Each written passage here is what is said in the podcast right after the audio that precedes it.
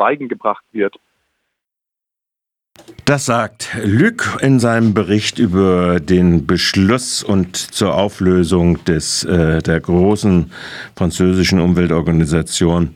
Ich sage es jetzt nicht auf Französisch, das wird nur gestolpere. Ihr habt es gehört. So, jetzt kommen wir mal zu etwas, was vielleicht doch auch als positiv zu werten ist. Vor mir liegt ein Buch und neben mir steht einer der Autoren dieses Buches. Das Buch hat einen wunderschönen Hardcover und in der Mitte wird schon die Reihe aufgeführt, nämlich äh, Photovoltaikanlagen, äh, die auf einem Balkon, ich glaube, es dürfte der Vauban sein, oder? Nein, der Balkon ist in Freiburg-Hasslach. In Freiburg-Hasslach, siehst also du mal, es noch gibt besser. tatsächlich Häuser, die sehen so aus, als ob sie im Vauban stünden, die stehen aber in Freiburg-Hasslach und haben in dieser Siedlung, ähm, ich weiß jetzt den genauen Weg nicht mehr, haufenweise Balkonsolargeräte an ihren Also, Balkon. es geht um Balkonsolar, Photovoltaikanlagen, die, wie man sie A selber machen könnte oder auch einkaufen könnte.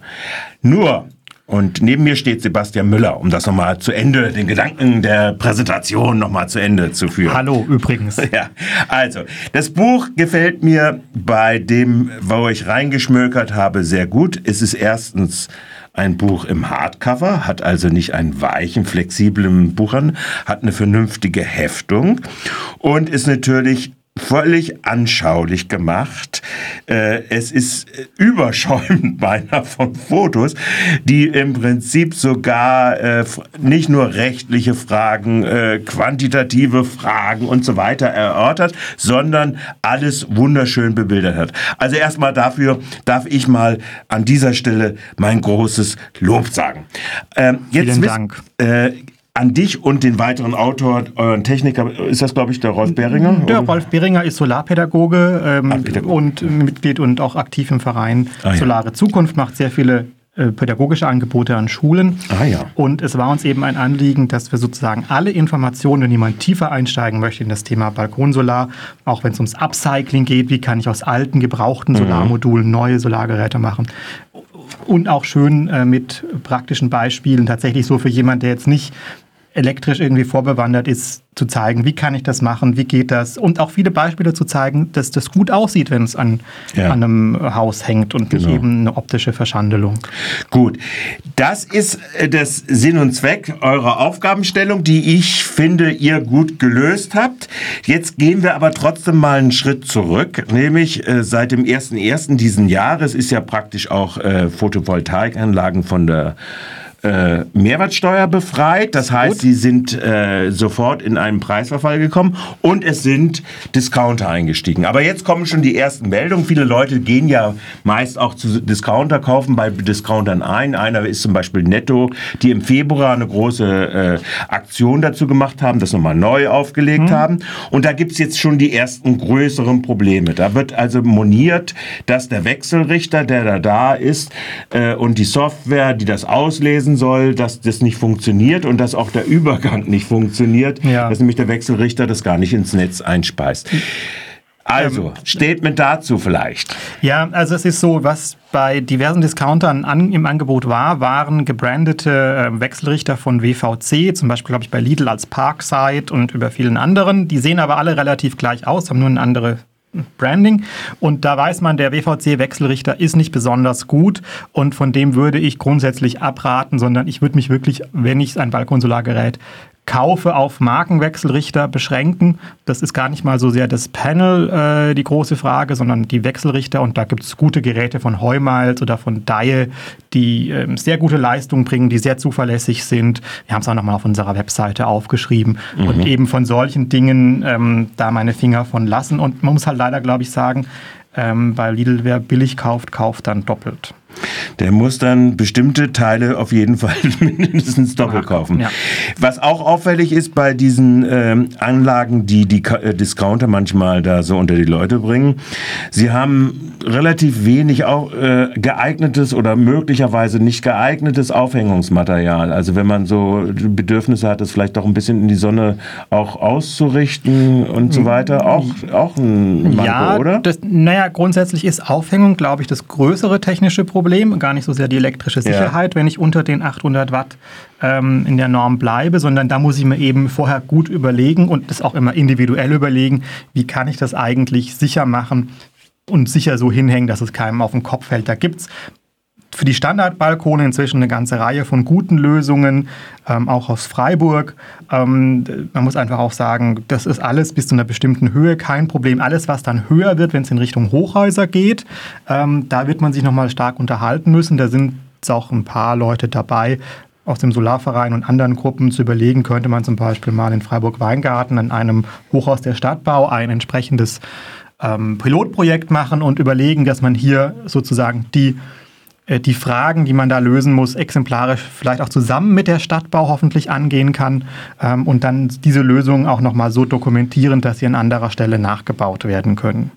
Ich gucke da gerade durch. Es gibt ein Kapitel, wo ihr genau diese Fragen der genau. Wie-Aufständer, welche Methoden es dazu geben könnte. Also eigentlich ist auch das, bewegt sich eigentlich auch in einem Rahmen. Es gibt für Balkongeländer Normen. Wenn ich vermiete, dann muss eigentlich der Balkon diese Norm einhalten. Wenn ich der Meinung bin, mein Balkon hält das nicht ein, an, ja, Balkonsolar ist plötzlich gefährlich, wohingegen Blumenkästen, die mit deutlich höherem Gewicht äh, in der Regel berechnet werden, kein Problem sind, dann muss man sich vielleicht auch mal jetzt Frage stellen, ob denn der Balkon überhaupt verkehrssicher ist und oder ob nicht man den eigentlich sperren müsste und dann auch eine entsprechende Mietminderung vornehmen. Mhm.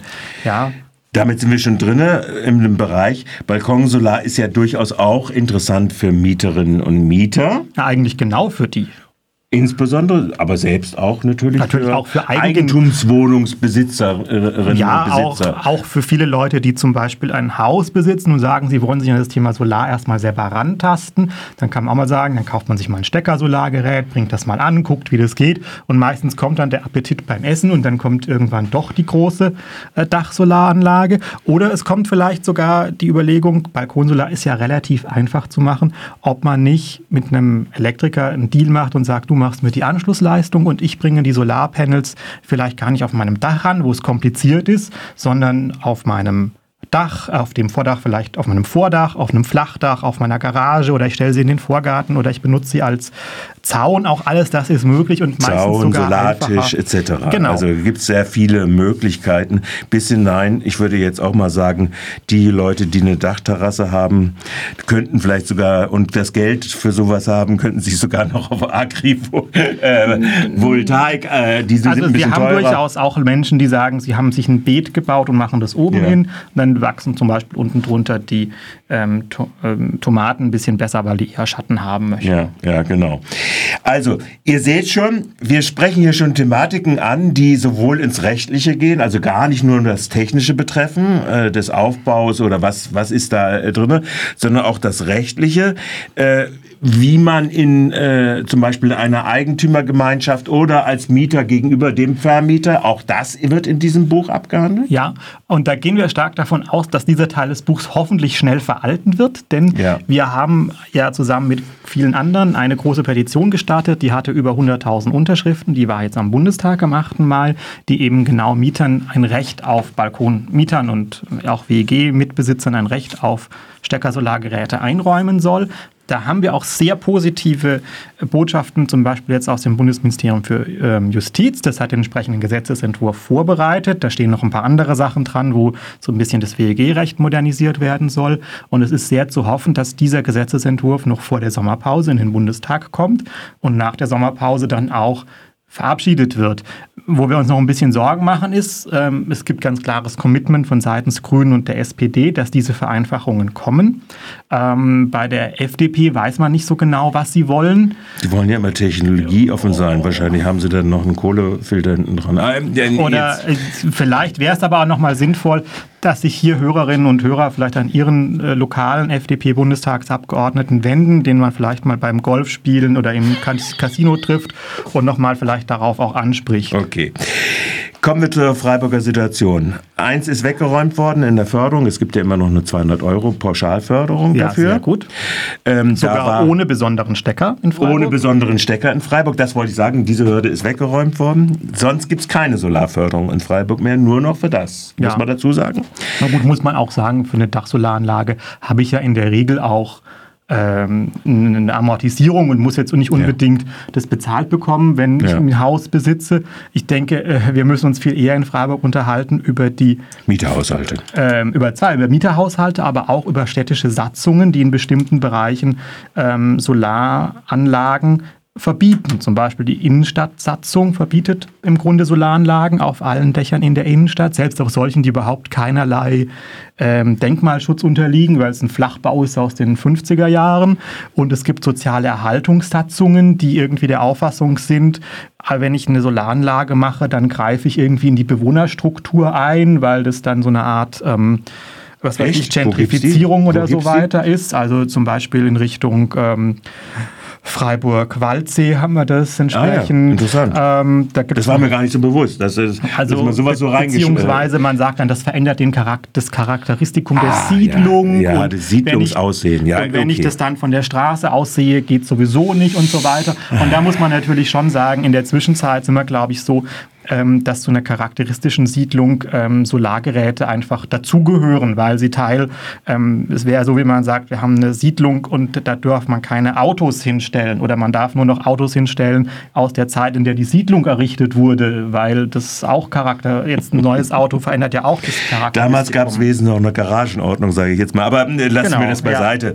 Ja. Ähm, kommen wir zu einem anderen Pfeiler, der eigentlich mitspielen muss. Die Wohneigentümergemeinschaft lassen wir jetzt mal weg. Ja. Äh, nehmen wir mal die Wohnungsbauträger ja. oder Eigentümer der Wohnung, also ja. die Masse, äh, im Prinzip auch die große Masse.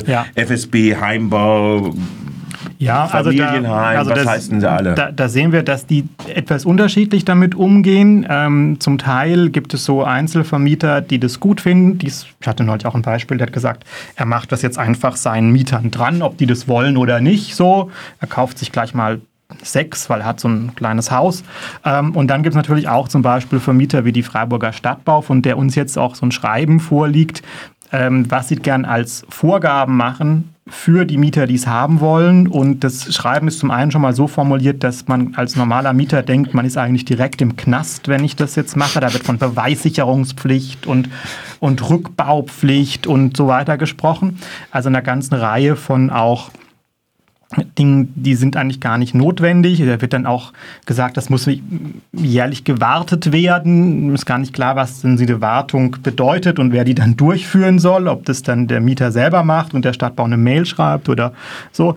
Ähm, und das scheint irgendwie auch so aus dem mittleren Management oder Verwaltung. Aus der Verwaltung der Stadtbau zu kommen. Ähm, da ist gar nicht ganz klar, ob es da überhaupt von der Spitze schon irgendeine Positionierung gibt. Okay, also da gibt es auch noch offensichtlich ziemlich dicke Projekte noch zu büren. Aus anderen Genossenschaften auch noch was da in dieser Richtung? Nun ja, es ist so, manche Genossenschaften gehen mit dem Thema cleverer um. Es gibt dann aber auch welche, die sagen, bei alten Häusern müssen sie uns eine statische Berechnung vorlegen. Wie bitte? Dass eine statische Berechnung vorlegen, dass der, das Balkon das auch tragen kann. Da ist natürlich die Frage, ist das Aufgabe des Mieters, insbesondere auch, weil üblicherweise ein Balkon ja einer DIN-Norm entsprechen muss und auch für ähm, darauf auch ausgelegt ist, dass zum Beispiel Blumenkästen hingehangen werden. Wenn ich jetzt plötzlich der Meinung bin, ein Balkonsolargerät, was eigentlich weniger wiegt, ähm, das geht dann nicht, dann muss man sich schon überlegen, ist eigentlich dieser Balkon in einem verkehrssicheren Zustand? Weil es können sich ja auch, ich könnte jetzt ja auch Peter Altmaier und äh, Sigi Gabriel einladen und die lehnen sich ja auf den Balkon. Dann muss ja auch sichergestellt sein, dass der Balkon da nicht nachgibt. Ja, wir haben noch 50 Sekunden kurz noch ein Punkt angesprochen, der mir noch an. Viele Häuser in Freiburg sind alt, haben nur zwei Wege Verkabelung in der Elektrizität. Also, ein Problem? Also wenn es ein Haus mit tatsächlich noch einer Zweileiterverkabelung gäbe, dann wäre es, wenn das ein Mietshaus ist, auf dringliche Aufgabe des Vermieters, die Elektrik zu modernisieren, weil das sicherlich nicht mehr dem Stand der Technik entspricht und mit Balkonsolar wahrscheinlich auch nicht funktionieren würde. So viel. Jetzt Zum das Buch, Buch. Äh, 17 Euro im üblichen Buchhandel erhältlich oder bei den Autoren zum Beispiel balkon.solar Buch, dort auch als EPUB oder PDF, wenn man digital lesen möchte. Und ich freue mich und vielen Dank für das Interview. Gut, und wir machen jetzt noch 30 Sekunden lang oder 10 Sekunden lang. Wie machen wir denn jetzt hier einfach noch?